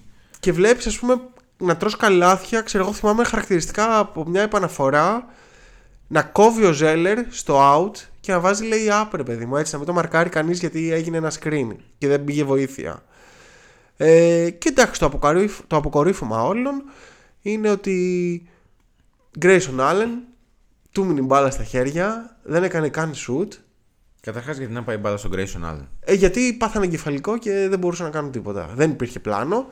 Την έδινε ο ένας τον άλλον, κατέληξε στον Grayson Allen. Ο Grayson Allen πήγε να σουτάρει, πήγε να κάνει drive, πήγε να δώσει πάσα. Τελικά δεν έκανε τίποτα. Του μείνει μπάλα στα χέρια, άντε να τελειώνουμε, να πάμε σπίτια μας να, να ξεκουραστούμε. Δεν ξέρω. Για μένα Έρχεται δύσκολο καλοκαίρι. Ε, γιατί, για έρχεται τους Bucks. δύσκολο καλοκαίρι ή δεν θα γίνει απολύτως τίποτα. Δηλαδή απολύζει τον, ε, τον Bud. Δεν ξέρω, τώρα είναι μια ερώτηση πολύ δύσκολη και επίκλειστο στο συνέστημα. Υπάρχει και ο Nick Nurse. Για μένα οι Bucks πρέπει να τους βγάλουν όλους στο trade. Εκτός από τον Γιάννη, ίσως και τον Ζρου βέβαια, αν ακουστεί καμιά καλή ε, πρόταση, why not; Εγώ προσωπικά σαν Δημήτρης δεν συμπάθησα ποτέ τον Chris Middleton. Πιστεύω ότι όλοι οι αριθμοί που γράφει γράφονται εξαιτίας του Γιάννη, που τραβάει όλα τα βλέμματα πάνω του επιθετικά, οπότε όλοι έχουν χώρο για τα shoot τους και για τα και για τα drive. Ε, είναι όλοι για μένα στο, στο κλαρί αυτή τη στιγμή. Όλοι, είναι όλοι για να φύγουν. Αν θέλουν να κρατήσουν τον ε, Γιάννη οι Bucks, θα πρέπει να του κάνουν μια ανταγωνιστική ομάδα. Κακό, καλός ή κακός ο Γιάννης το Δεκέμβρη κλείνει τα 29 του χρόνια. Δεν νομίζω ότι θα βγουν, θα τους ανταλλάξουν. Δεν νομίζω καν ότι θα σπάσει η τριάδα. Εδώ είδαν και έπαθαν να, την, ε, να τη φτιάξουν. Το θέμα είναι να φέρεις δεν ξέρω, κομμάτια τα οποία θα μπορούν να προσφέρουν. Δηλαδή μου- με Carter και με Grayson Allen και τα λοιπά δεν είναι ενίσχυση αυτό. Φέρνεις και χρειάζεσαι και κάτι ακόμα. Έφερες αλλά δεν το χρησιμοποίησες. Jay Crowder. Άρα φε- χρειάζεσαι νέα, νέα οπτική. Νέο οπτική, νέο GM, δεν ξέρω τι, τι οπτική μπορεί να είναι αυτή. Προπονητική Ε, οπτική. προπονητική οπτική. Γιατί αν ας πούμε ο Γιάννης είναι στα 28, στα 29, τα runs, οι άλλοι είναι μεγαλύτεροι από τον Γιάννη. Τα runs που απομένουν δεν είναι πολλά. Επομένως πρέπει να πάρεις μια απόφαση πώς θα κινηθείς. Θα το πας ίδιο με το, με το ίδιο σκεπτικό και ό,τι κάνουμε; Το είχες δύο χρόνια τώρα και είδες ότι μια με τραυματισμούς, μια με το ένα, μια με το άλλο δεν πέτυχε. Ξέρεις τι πιστεύω ότι τους μπερδεύει πάρα πολύ; Το ότι βγαίνουν αέρα πρώτοι στη regular season. Για να σου δω- γιατί επειδή το συζητούσαμε και πριν. Ε, το ότι βγαίνουν αέρα πρώτοι στη regular season για δύο σερι χρονιές πιστεύω ότι τους μπερδεύει και νο... φαινομενικά ότι έχουν μια καλή ομάδα κτλ. Παρ' όλα αυτά όταν φτάνουν στα play-off είτε λόγω τραυματισμών είτε λόγω κακής διαχείρισης δυσκολεύονται να κάνουν το βήμα παραπάνω. Άρα μήπως δεν έχει και τόσο σημασία το τι θα βγει στη regular season; Δηλαδή με τέτοιο αποκλεισμό από, το, από τους hit πόσο σημασία έχει τι θα βγεις; Καμία. Δηλαδή λέγαμε για έδρες και πλεονεκτήματα κτλ. κτλ. Είδαμε και τους Lakers. Δεν ξέρω. Μάλλον δεν έχει ιδιαίτερη σημασία. Όχι, δεν, νομ- δεν νομίζω. Δεν... Καλύτερα κάνει μια καλύτερη διαχείριση, να έχεις πιο υγιή τον Γιάννη ή τον εκάστοτε Γιάννη, ο- σαν όποια ομάδα είσαι, παρά να, να παίζει ο Γιάννης 70 παιχνίδια, 65 στα κόκκινα και στο... Που ο Γιάννης έπαιζε δηλαδή και, και του λέγαμε μπράβο που παίζει και είσαι εδώ και το κρατάς. 63 παιχνίδια. Φέτος που είναι από τα λιγότερα του, έτσι, γιατί mm. συνήθως παίζει πολύ παραπάνω. Ναι, δεν ξέρω. Δεν ξέρω. Α, ε, Εγώ το μόνο που είμαι σίγουρος ότι είναι ότι χρειάζεται ένα, ένα φρεσκάρισμα. Δηλαδή δεν θέλω να δω ακριβώς την ίδια ομάδα και του χρόνου Με δύο αλλαγές στον 13ο και στο 14ο παίκτη. που δεν θα τους χρησιμοποιήσεις καν. Δηλαδή πήρες το πρωτάθλημα, αρχίζω να πιστεύω ότι ξέρω εγώ. Πώς ήταν και στην τύχη, ξέρω εγώ. Εντάξει, όχι δεν ήταν στην τύχη, απλά ήταν μια χρονιά που έγινε φοβερό Ε, τρο, κάνανε τρομερό, ε, τρομερά πράγματα και οι πάντες. Δηλαδή, ακόμα και ο Κόναγκ τον έβαζε τρίποντα. Ο Μίτλετον ήταν prime MJ κτλ. κτλ. Κοίταξε, βλέπουμε τον coach Bud να δυσκολεύεται στο in-game adjustment και το είδαμε και σε αυτό το παιχνίδι. Παρ' όλα αυτά, άμα ε, ας πούμε τη σειρά με τους Suns τη διάβασε πάρα πολύ σωστά και έβαλε. Τι λες, ρε, Αλήθεια. Τι σειρά διάβασε με τους Suns; Εδώ αυτό θέλω να σου πω. Πόσες φορές το έχουμε πει. Καθόταν ε, έτρωγε τα mid-range από τον Chris Paul και απλά επειδή έβαζε μέχρι και ο Κόνατον τρίποντα μπροστά, πήρε Εγώ πρωτάθλημα. νομίζω ότι επειδή έβαλε το Γιάννη σαν πεντάρι, τράβηξε εκτός τον Aiton και βοήθησε όλους τους υπόλοιπους. Νομίζω ότι έκανε καλό διάβασμα με τους Suns. Εγώ θεωρώ ότι ο, ούτε καν. Πάλι τα ίδια ήταν. Απλά επειδή παίξαν όλοι τον μπάσκετ της ζωής τους και είχες και ένα Γιάννη τρομερό. Ο οποίος εντάξει, τώρα ποιον Aiton, δηλαδή ο Aiton ήταν το βαρόμετρο. Όχι, αλλά τον ένα- μάρκρινε ο Aiton, γιατί είχες δεν ένα- υπήρχε που ο, να πάει ο ο, Aiton. ο Τζρου ήταν τρομερός και έσβησε ας πούμε το, το Booker και το, και το CP3. Ο Middleton στα κρίσιμα έβαλε σουρ το οποίο δεν το έκανε ποτέ ξανά. Και ο Γιάννης τους έφαγε με, με την πενιντάρα και με, και με την τρομερή απόδοση. Ο Μπάντ δεν έκανε κάτι. Πάλι τα ίδια λέγαμε αν θυμάσαι.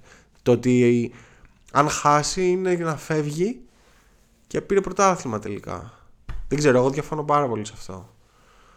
Έχει, ο Μπάντ έχει ένα συγκεκριμένο τρόπο παιχνιδιού ε, και μένει πιστός σε αυτό και όπως έλεγε και ο Χρήστος ναι δεν αλλάζουμε ανα- παίζουμε εμείς το δικό μας και δεν αλλάζουμε αλλά αυτό δεν, κα- δεν, δεν κάνουμε τίποτα άλλο Εγώ νομίζω ότι έκανε κάποια adjustment. Δηλαδή δεν είδαμε τον Brook Lopez στη σειρά με τους. Πώς δεν τον είδαμε ρε; Πώς δεν τον είδαμε; Ε πάλι τον, πάλι τον τρόπο έκανε Αυτό το πράγμα έκανε πάλι Τον τρόπο Και περνούσε ο, ο Chris Paul και έβαζε τα, τις βολές Σούταρε από τις βολές Και έβαζε ο, τους μισούς πόντους έτσι. Τέλος πάντων λοιπόν Αυτά. Πάμε να πούμε και για Cavs Knicks. Και έχουμε Cavs Knicks και Celtics Hawks.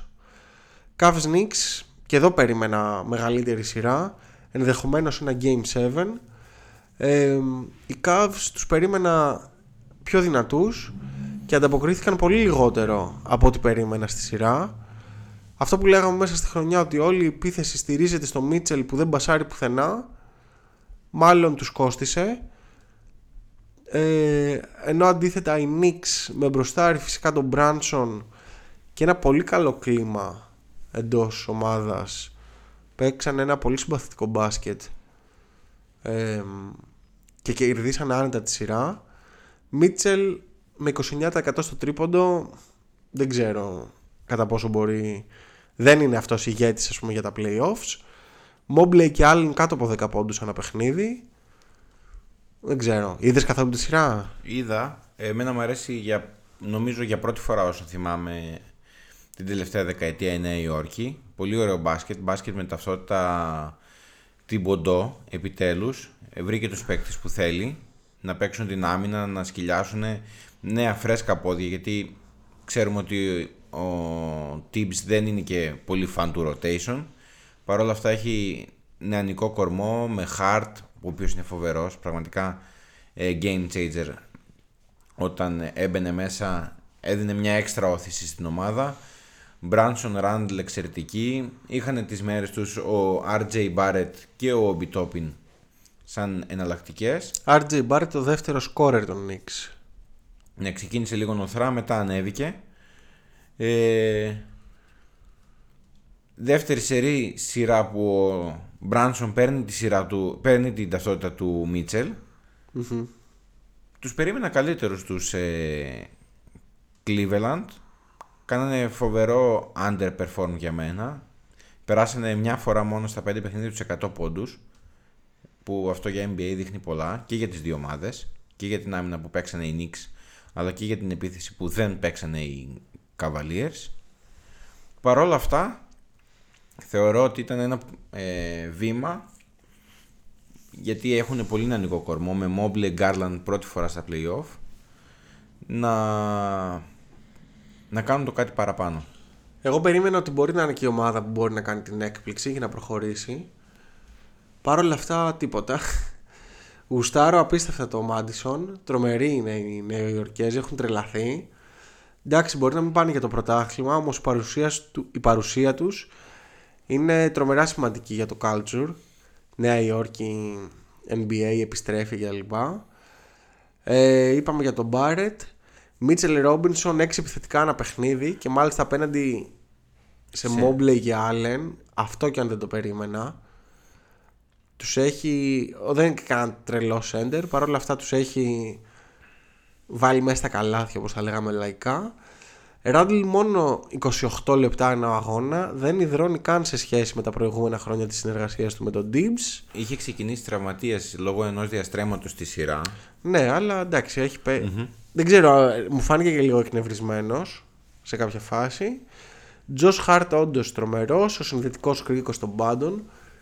Ε, έκανε δηλώσεις ο Μπράνσον και αυτός έτρεχε chicken wings. Τρομερός.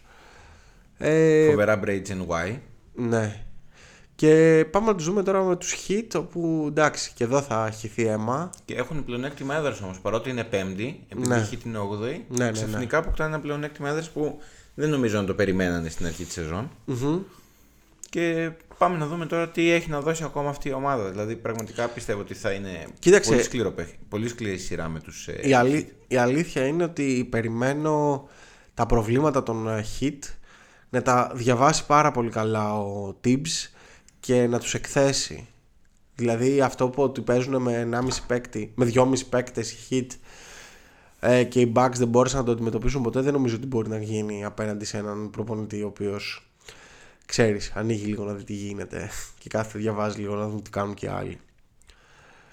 Έλα πάμε να κλείσουμε και λίγο Celtics Hawks ακραία διάφορη σειρά για μένα και για μένα παρόλα αυτά δεν περίμενα ότι οι Hawks θα καταφέρουν να πάρουν δύο παιχνίδια από τους Celtics. Ισχύει. Στην αρχή της, ε, στην αρχή της σειράς και ειδικά μετά το πρώτο παιχνίδι, με, τα συζητήσαμε και στο προηγούμενο podcast που είχαν βγει ε, φήμες ότι όλοι είναι διαθέσιμοι προς ανταλλαγή ακόμα και ο Trey Young περίμενε ότι αυτό θα τους ε, διαλύσει τελείως.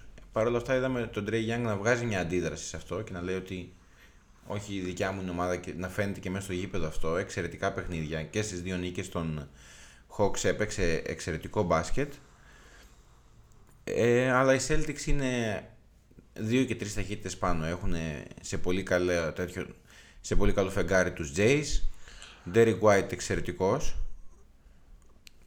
Εμένα παρόλα αυτά δεν με πείθουν ότι θα μπορέσουν αν βγουν από την Ανατολή να κερδίσουν τους δυνατούς της Δύσης.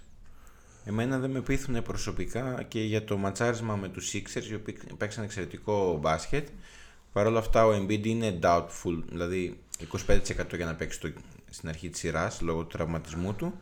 Αλλά αν είναι υγιής ο Embiid πραγματικά με το μπάσκετ που έχω δει μέχρι στιγμής βέβαια είναι, μπορεί να μπερδεύομαι και λίγο επειδή οι Sixers περάσαν εύκολα τους Nets θεωρώ ότι είναι ένα βήμα πιο καλή οι Sixers από τους Celtics στη συγκεκριμένη χρονική περίοδο. Εντάξει, κάτσε να δούμε. Γιατί βγήκε χθες το βράδυ ότι ο, ίσως ο Embiid είναι. Ο τραυματισμός στο γόνατό του είναι πιο σοβαρός από ό,τι αρχικά νομίζαμε. Τώρα για τους Hawks, OK, είναι μια πρώτη νίκη για τον Snyder θεωρώ. Τον στηρίζει και ο Trae Young. Είπε Snyder is the, is the future. Ε, εντάξει, το μπάσκετ της Ατλάντα δεν μ' αρέσει, να σου πω την αλήθεια. Αυτό το Trae Young και σουτάρουμε. Θυμίζει λίγο Ποσειδόνιο. Ναι, δεν μου αρέσει. Ίσως αυτό αλλάξει το χρόνο. Φτάσαμε σε ένα σημείο να έχουμε τους νεαρούς παίκτες, να έχουμε τον κορμό κτλ. Αλλά δεν ξέρω κατά πόσο μακριά μπορεί να πάει αυτό το roster. Celtics πολλά λάθη κι αυτοί, σαν τους Bucks, σε κρίσιμα σημεία. Ε, εντάξει δεν είδα τη σειρά σε βάθος, αλλά οι Celtics δεν με πείθουν όπως σου είπα. Ακόμα και αν βγουν από την Ανατολή, δεν νομίζω ότι μπορούν να κοντράρουν ε, Denver και τα λοιπά, ή Warriors ή κάτι τέτοιο με αυτή την εικόνα που έχουν τώρα. Στα θετικά ότι ο Τάμλιορτ έπαιξε σε όλα τα μάτς από ένα 20 λεπτό έστω και πολύ καλός ο Χόρφορντ που τιμάει το συμβόλαιό του μέχρι και το τελευταίο σέντ. Τέλος πάντων, 4-2, τέλος. Να κλείνοντας, να σου αναφέρω ότι ο Ουντόκα επέγραψε στους Rockets και επομένως θα είναι ο νέος σταθμό στην καριέρα του. Έχει πολλά πράγματα να κάνει. Ε, και έχει και ενδιαφέρον γιατί εντάξει έχει ωραίους παίκτες Έχει φοβερά στα χέρια του Να δούμε τι θα γίνει. Ε, και ότι οι Raptors έχουν περάσει το μισό NBA από κόσκινο και αναμένεται να μιλήσουν και με την Becky Hammon των Spurs που είναι Πλέον είναι στο υπό Popovich. WNBA Ναι, ναι. προπονήτρια. Αυτά. Δεν ξέρω, έχεις να πεις κάτι άλλο να προσθέσεις; Έγινε και η κλήρωση για το Mondo Basket, γιατί εδώ είμαστε η NBA, η Εθνική Ελλάδος, δεν είμαστε κάτι άλλο. Η Ελλάδα δεν έτυχε σε καλό όμιλο. Αχα. Βέβαια θα μπορούσε να τύχει και σε πολύ χειρότερο. Παρ' όλα αυτά ο όμιλός της είναι με Ηνωμένες Πολιτείες της Αμερικής, η Ορδανία και Νέα Ζηλανδία. Ένας δύσκολος όμιλος για να κατακτήσει την πρωτιά. Παρ' όλα αυτά θεωρώ ότι η δεύτερη θέση είναι ε, σχετικά εύκολη. Το ματσάρισμα γίνεται μετά με τον τέταρτο όμιλο που έχει Λιθουανία, Μαυροβούνιο, Μεξικό και Αίγυπτο και ας υποθέσουμε ότι η Ελλάδα θα πάρει την δεύτερη θέση το πιο πιθανό είναι να κοντραριστεί με τη Λιθουανία στους 16. Ο όμιλος της Ελλάδας θα είναι στις Φιλιππίνες οπότε το θετικό είναι ότι δεν θα έχει ταξίδια γιατί είναι σε τρεις χώρες το μοντομπάσκετ. Ινδονησία, Φιλιππίνες και ε, η Ιαπωνία. Θα Παρ' έχει ο όλα αυτά- Γιάννης καιρό να ξεκουραστεί μέχρι τότε. Ναι. Και από ό,τι είπε και ο Νίκος Ζήσης ότι είναι πολύ ευοίωνο το σενάριο να τον έχουμε το καλοκαίρι μαζί μας. Α, γιατί παίζει για να μην τον έχουμε; Εντάξει, δεν ξέρεις ποτέ πώς θα είναι η φάση. Οκ. Να πω λίγο επιγραμματικά τους υπόλοιπους ομίλους. Στον πρώτο όμιλο έχουμε Φιλιππίνες, Ιταλία, Δομινικανή Δημοκρατία και Αγκόλα από τους πλέον βαρετούς ομίλους. Με Φιλιππίνες και Ιταλία να είναι τα φαβορή, αν και ο KAT είπε ότι θα κατέβω με τη Δομινικανή Δημοκρατία. Σερβία, Πουέρτο Ρίκο, Κίνα και Νότιο Σουδάν στον δεύτερο όμιλο. Ο τρίτος είναι της Ελλάδας και ο τέταρτος της, Λι- της Λιθουανίας τον είπαμε. Ο πέμπτος όμιλος είναι η Ιαπωνία, Αυστραλία, Φιλανδία και Γερμανία. Ο πιο δύσκολος όμιλος για μένα σε αυτό το τουρνουά. Πραγματικά θεωρώ ότι οι τρεις ομάδες Αυστραλία, Γερμανία και Φιλανδία έχουν τις πιθανότητες τους να περάσουν. Και η Ιαπωνία με Ράι Χατσιμούρα και εντός έδρας. Θα παίξει. Ναι, γιατί να μην παίξει. Ω, ρωτάω, δεν ξέρω. Μέχρι στιγμής ε, παίζει στα τουρνουά και θα είναι και εντός έδρας η Ιαπωνία. Οπότε δεν θα με εκπλήξει αν εν τέλει περάσει. Βέβαια, Αυστραλία και Γερμανία είναι τα δύο μεγάλα φαβορή του ομίλου. Στον έκτο όμιλο Σλοβενία, Βενεζουέλα, Γεωργία και Πράσινο Κροτήρι. Αλήθεια δεν ήξερα ότι παίζουν μπάσκετ στο Πράσινο Κροτήρι. Έβδομο όμιλος Ισπανία, Βραζιλία, Ιράν, ακτή ελεφαντοστού. Ξεκάθαρα τα δύο φαβορή του ομίλου. Και επίσης πολύ ε, περίεργος και ο όμιλος ο 8ος, Καναδάς, Γαλλία, Λετωνία, Λίβανος. Μένει να δούμε πώς θα κατέβει ο Καναδάς, ο οποίος τα τελευταία χρόνια έχει πολύ αυξημένη παρουσία στο NBA. Με παίκτες όπως ο Σάι, ο Τζαμάλ Μάρεϊ. Ε, Γαλλία, χωρίς ε, ε, Embiid, όπως δήλωσε ο Κολέ. Οπότε υπάρχει ένα ενδεχόμενο να τον δούμε και στη ΣΥΠΑ τον Embiid, μιας και πήρε και αυτό το διαβατήριο. Πόσα διαβατήρια έχει, τρία διαβατήρια έχει το άνθρωπος. Γεια, ρε φίλε. και Λετωνία με Πορζίνγκης και Μπερτάνς. Ε, ωραία η όμιλη. Εντάξει, θα τα δούμε αυτά εν καιρό. Ναι. Δύσκολο το μονοπάτι της Εθνικής. Παρ' όλα αυτά, όπως συζητούσαμε και πιο πριν, δεν θεωρώ ότι είναι δύσκολο, μιας και ούτε η Λιθουανία, ούτε η Σερβία στα προ- στο προηγούμενο Eurobasket, βέβαια όπως και εμείς, δεν πείσαμε κανένα για την απόδοσή μας. Εντάξει, θα το δούμε. Θα το δούμε στην πράξη πώς θα Έχουμε πάνε ένα αυτά. καλοκαίρι.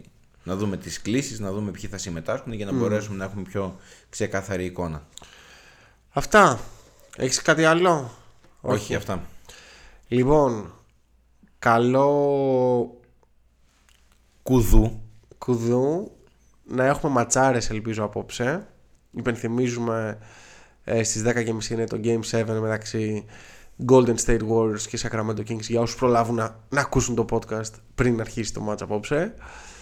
Και θα είμαστε εδώ λογικά την επόμενη εβδομάδα να σχολιάσουμε τις σειρές που απομένουν. Μας διαβάζετε σε Facebook και Instagram, μας ακούτε σε όλες τις πλατφόρμες και στο YouTube και μέχρι την επόμενη φορά Μόνο διχτάκι. the wall. Nothing but net. Here we go. Nothing but net. Nothing but net. Nothing but net.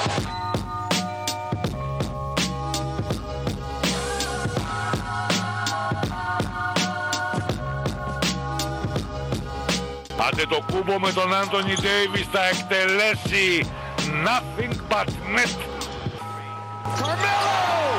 Nothing double Embiid, and it doesn't matter. Nothing but net. I think we're going to be here a while.